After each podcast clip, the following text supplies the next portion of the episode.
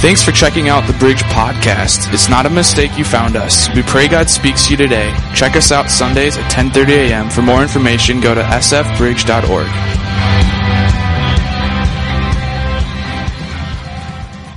Going through Hosea so far. No one.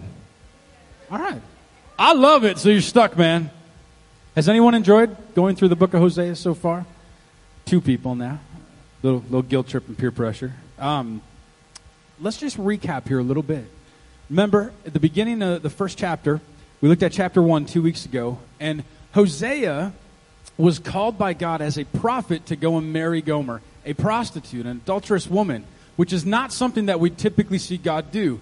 Yet he said, Go and do it. And this goes against every grain, every being of who the character of God is. And so we're going, why would he do this? Why would he ask, you know, uh, Hosea to go and to do this? And it was really to show the, the symbolism between how God the Father loved Israel and how he wanted Israel back. And if you remember, Israel had broken into two different kingdoms a northern kingdom, that was Israel, and then a southern kingdom, which was Judah. And so God wanted to redeem both. And, he, and really, Israel had fallen away. They started worshiping other you know idols and then chapter 2 last week it looked like man where's the hope in this chapter and i know derek really brought hope but really it kind of looked bleak it looked like there's where's the hope man his wife ran off. His wife went and slept around. His wife took off and said, I'm out of here. Do you think that Hosea was shocked or surprised by that? No. No. Who's with me? If you're with me this morning, say yeah. Okay. So here's the deal. During the summer, I like to take a message and go a little bit deeper. I know the humidity out here is just killer, man. I just got back where it was 60 degrees and no humidity. I came back yesterday and it felt like I wet myself. So here's what I want to ask you this morning is just to stay. We're going to dig deep, but deep into our hearts this morning because I want this to become real to you. Don't just think, well, this is some stupid Old Testament story that makes no sense in my life today. This is so practical. And as you see this unpacked today, it will literally change your life. I don't care if you've been a Christian your whole life, if, if you're still going, God, are you real? And you're still searching. I don't care where you're on on that spectrum because today this will absolutely transform every single person in here. That's my claim statement. So, so stay with me this morning because chapter 3 is the shortest chapter in all of Hosea. It's one of the shortest chapters in all of the Bible, actually. It's just a few verses, about five verses. And, and when we look at this, everything's gone downhill. Gomer's gone. She's left. She's pursued other lovers. She's gone after other men in her life. And Hosea is alone and not sure what to do. And enters God. God's on the scene. Here it is, verse 1. I'll put it up on the screen if you if you need it. Here we go. Ta-da. The Lord said to me, Go show love to your wife again, though she is loved by another and is a what? An adulteress. Love her as the Lord loved the Israelites, though they turned to other gods and loved the sacred raisin cakes. Wait a second. It's like, go love her, da da da. Oh, and then by the way, let's, you know, they like that food over there. It's really good. Does this seem a little awkward right here? These raisin cakes seem a little out of place, a little out of context. So let's put it into context. You're thinking, what the heck is a sacred raisin cake? What is this? You know, does it sound good? Do you like raisins? Some people love, you either love raisins or you hate raisins. How many pick them out of your trail mix? How many don't buy trail mix if it has raisins in it? How many like raisins? How many like craisins? All right, all right. So it's like, is that the cereal bar of the day? What was that? What was the raisin cake? You know? Uh, this was basically a, a food that they would eat at the festivals, and it honored Baal. If you remember, Baal is the god of fertility god. He was also the god of, of the produce, of the harvest. And so they believed that if they did this, they were eating this food, that it was sacrificed to this idol. And so God says to Hosea, Take your wife who's been unfaithful, who's betrayed you, who's currently loved by another and currently an adulteress. Check this out. You got to see this this morning. Had she repented yet? No. She's like getting it on with other dudes, man. This is no good. This is bad. Go take her back, God says. He says, I want you to take her back because that's how I love my people. That is crazy love. That's not even crazy love. That is like stupid crazy love, okay? That's just stupid. That's like, really, God? You love us that much? And I'm a guy, so hearing love on Father's Day and I'm the bride of Christ and all that stuff, it's like, really? But that's the, when I think of it like that, it changes it because it's a violent, Awful, crazy, stupid, reckless love. That's how he loves us. It's awesome. So if we're going to learn that all of us, when we fail, how we get up, or if we fall, we have got to do one thing this morning. We have to accept God's undeserved love. For some of you this morning, it's going to be the hardest thing you've ever done in your life. For some of you, you've been a Christian your whole life and you still haven't figured out how to do this because it's uncomfortable and we don't quite understand it. And so, in the picture here, there's nothing that Gomer did to deserve the love of Hosea. Not one thing. She's having an affair on him. She's sleeping with other people currently. It's not like she stopped all this and came back to Hosea saying, Will you take me back now, please? Will you love me now? That's how she talked. No, she's currently doing it. And God says, You go, you take her back because that's how I love my people. God's love for us is undeserved. It's so different from our love from one another, isn't it? How many love tacos? How many love pizza? How many use that same word to describe the love for your kids or your spouse? Whoa, wait a second. Got an issue here. You see, in the Hebrew and the Greek, that word is, is so vast. It's huge. It's so different because that word means so many different things. In our English language, we just love one word. We keep it simple, you know, even though our English language is one of the hardest ones to learn. Love means so many different things. You see, we love each other if. We love each other because.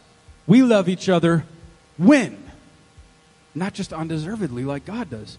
It reminds me uh, of this. It's, and I would say this out loud, but I just want to look at my script here because I don't want to miss something because this is really good. Stay with me. There was a couple driving down the highway, and they got into a huge fight, just a blowout fight. And the cop pulls up, and he says, Sir, do you know that you were going over 100 miles per hour? No guy in here's ever done that, by the way, right? And Derek and I for sure did not do that at the last pastor's conference with the Dodge Charger with the Hemi that we had for our rental car. The guy says, No way. No way. I wasn't going 100 miles an hour. I always go the speed limit. That's what I say too. My wife will tell you, I never break the speed limit. He leans over and says, Ma'am, is that true? She says, He always breaks the speed limit. He always has the pedal to the metal. Give him a ticket. He deserves it. I know this sounds like no marriage in our church. The officer starts writing out the ticket. The husband shoots her the look. The officer says, Sir, I also noticed that you were driving without a seatbelt. Now, I know no guy in here has ever done that. I'll have to give you another citation. He says, Officer, you must be mistaken. I always wear my seatbelt. I never drive without it. I'm sure I had it on. The officer turns to the wife, Ma'am, is that true? She says, No, no way. He never wears a seatbelt. In fact, there's cobwebs on his seatbelt. Give him a ticket. He deserves it. So the officer starts writing up the ticket. And about this time, the husband's getting a little angry, you know? Turns to his wife and just lets her have it, just unleashes. And he goes off for about a minute. And then when he's finished, the police officer leans down and looks at the wife. Says, Ma'am, does he always talk to you that way? And the wife says, Nope, only when he's drunk.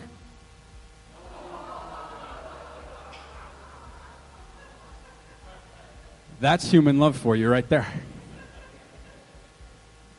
You see, when we see a word used over and over again, we got to pay attention to it. We have to pay attention to it. And so we see this word love right here as defined as a loyal love. And it speaks of God's love for you and for me. He says, I love the Israelites with a loyal love or compassionate love.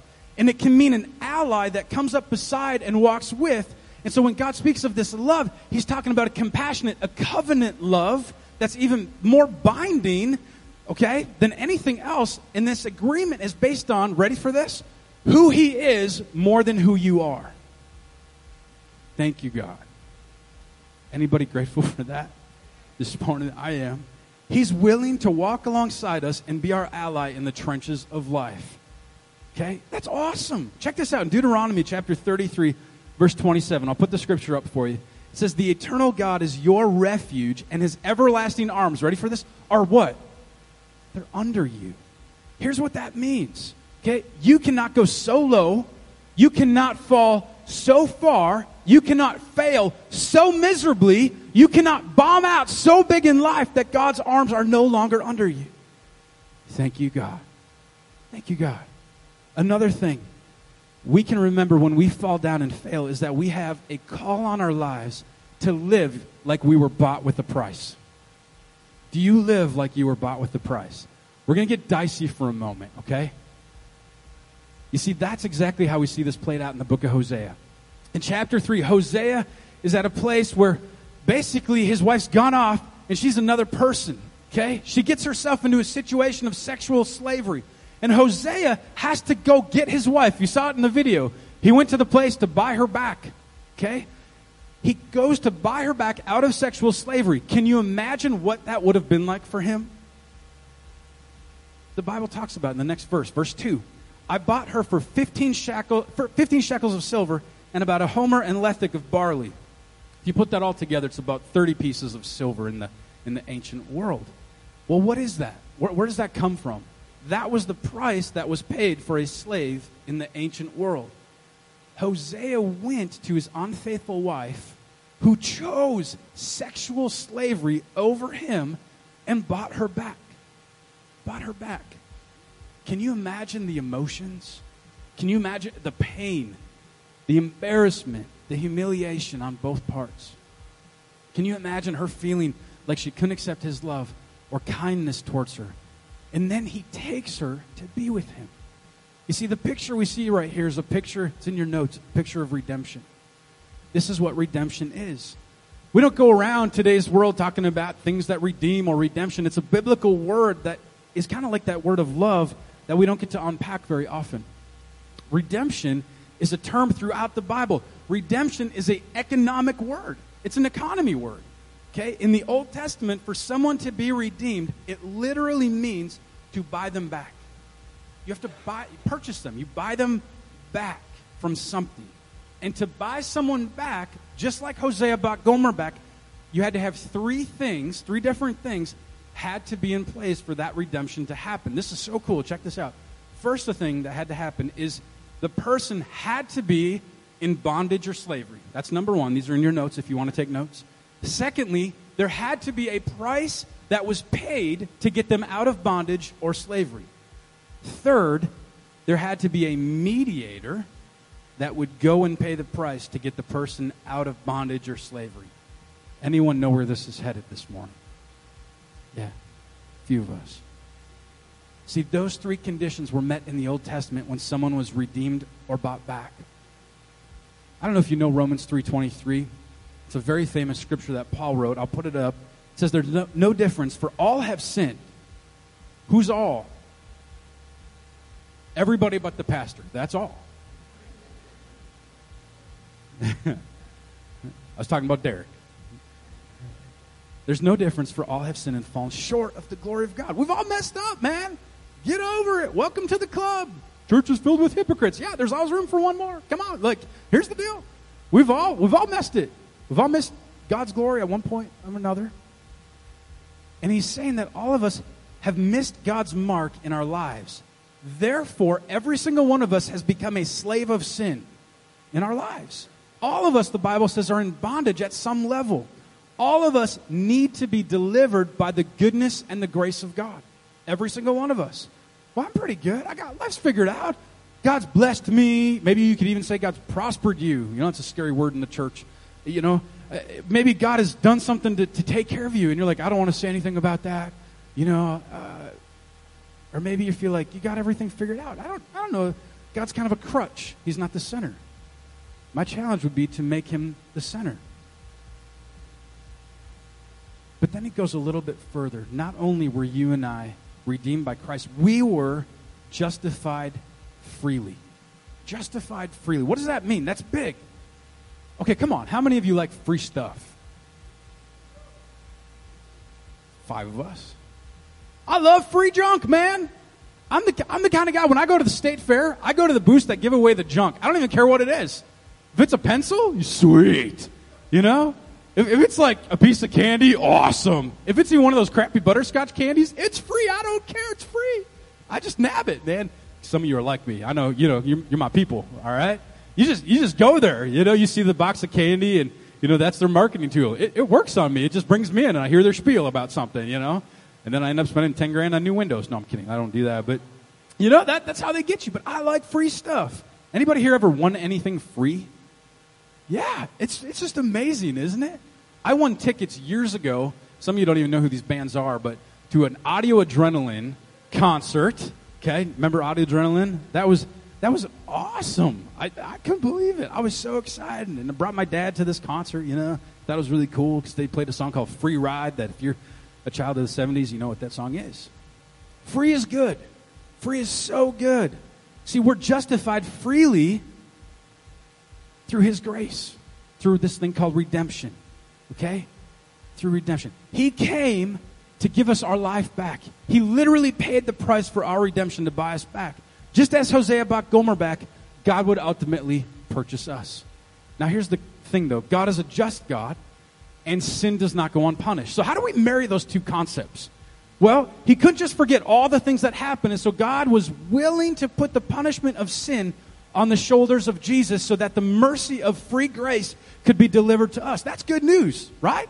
Come on, that's good stuff. So, in other words, if you look at this, you look at Baal and all the other religions, what they're going to tell you is those religions equal do, where Christianity equals done. Okay? Come on, somebody. You with me this morning? That's what Christianity is. Now, Here's where we're going to get a little dicey just for a moment. I need every person to hear my voice. I don't, you miss anything else, I want you to hear this this morning because some of you need a kick in the groin, okay? You need a kick in the pants this morning. Some of you, this is so for you that you have been waiting your whole life to hear what I'm about to say. That's how confident I am that somebody needs to hear this today. Sometimes we walk around defeated. We walk around like the enemy's won. Knock that crud off. Yeah, life's hard. I get it. We fall down, we stumble, we make mistakes. We think we're unworthy. But here's the concept I want you to get this feeling unworthy is pride in reverse. Wake up. That's like saying this. I want you to catch this. Feeling unworthy is like pride in reverse. Basically, this is what you're saying. If you feel unworthy of God's love, careful. Careful. Because what you are telling God is saying, God, you're going to have to pay a higher price for me. Apparently, Jesus wasn't enough. If Jesus wasn't enough, then I guess you and God can start working out what that price will be. I'll be praying for you from a long distance. What hit me is who am I to tell God what the price is? You with me here? Who am I to set the price? God set the price, and that was his very own son. The price, if it's good enough for God, it's good enough for me. Can I hear an amen? After receiving God's love, you got to respond to God in action. Action follows grace. In other words, salvation, totally free. But discipleship and following him, that'll cost you everything. Okay? There's a difference. Hosea 3 3, the next verse, it says, Then I told her that you are to live with me many days and you must not be a prostitute or be intimate with any man, and I will live with you. Check that out. He doesn't just say, I got you back. You can keep on living your life of sin. You can do everything that you were doing. It's all good. It's all hunky dory. I didn't even have hunky dory in my notes. That's just from my memory bank, okay? It's all good to go. I was a child of the 70s. He didn't say, Do whatever you want and be my wife. It'll be good. No, there's some qualifications here. That's what he gives her.